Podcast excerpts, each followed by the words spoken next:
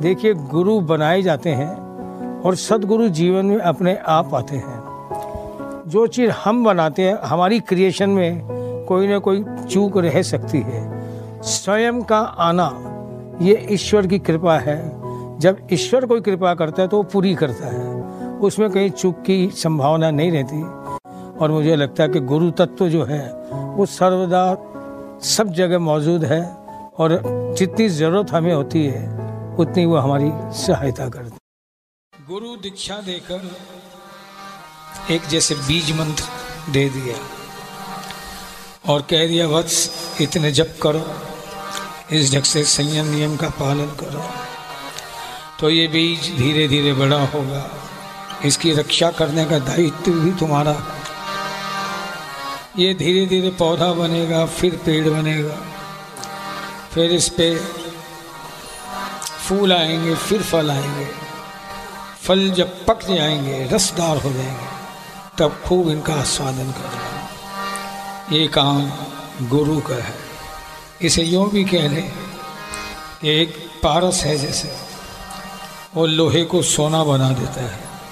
उसकी कीमत ना जाने कितनी बढ़ जाती है। लेकिन जो समर सदगुरु है, वे पारस तो हैं।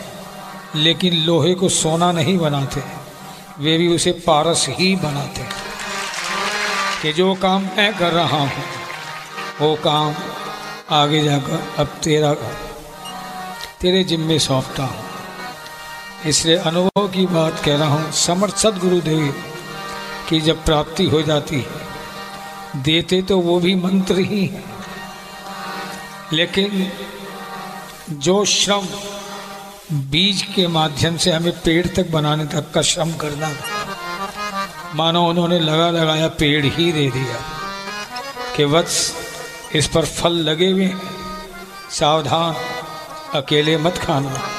पूरे समाज को, पूरी मानवता को स्वास्थ्य पहले अर्पित करना। उसके बाद बचे तो स्वयं आस्वादन करना। ये लगा लगाया पेड़ सदगुरुदेव ही दे सकते हैं।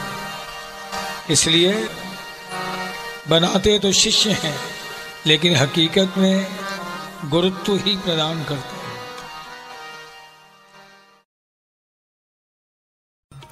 गुरु गोविंद दो खड़े, कांके लागू पाए।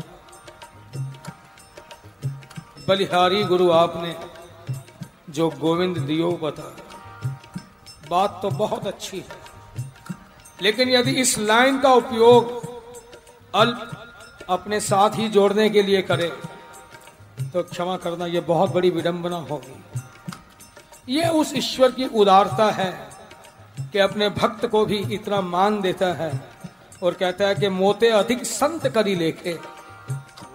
यह उसकी उदारता है वरना कोई गुरु कोई भक्त कोई सिद्ध उसकी कृपा के बिना बन सकता है क्या? नहीं बन सकता। जब उसकी कृपा के बिना यह संभव ही नहीं कि अल्प अपनी स्थिति से भी ऊपर आए।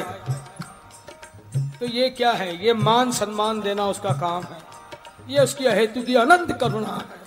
यदि हम इस बात को समझ लें कि उसकी कृपा के बिना कुछ भी संभव ही नहीं, अल्प अल्प ही रहेगा। उससे आगे बढ़ ही नहीं सकता। तो ये सब क्या है? मूल में क्या है? आधार में क्या है? उसकी करुणा, कृपा के बिना कोई बात बन नहीं सकती। नज़र यदि मंजिल की तरफ़ है और कदम भी वहीं पड़े तो मंजिल का मिलना सुनिश्चित। लेकिन नज़र ही भटकती रहे तो मंजिल जहाँ है वो तो रहेगी, लेकिन हम भी इधर उधर होते रहेंगे। इसे प्रेमी कहता क्या है कि अगर मंजिल एक है तो नज़र भी वही हो और कदम भी उसी की ओर पड़े। मार्गदर्शन गुरु करे। तो बात बन जाती है। लेकिन कई बार ऐसा देखा जाता है कि गुरु भी रहे और गोविंद भी रहे। और जब प्यार की बात हो प्रेम गली अति सांकरिता में दो ना समाये। या तो गुरु को ही सर्वश्रेष्ठ मानो, गोविंद अपने आप आ जाएँगे। गुरु ही गोविंद हो जाएगा, अगर श्रद्धा इतनी बलवती है तो। और फिर गोविंद अगर मंजिल है तो गुरु सुनिश्चित ऐसा मार्गदर्शन करेंगे। कि ना नज़र भटके ना कदम भटके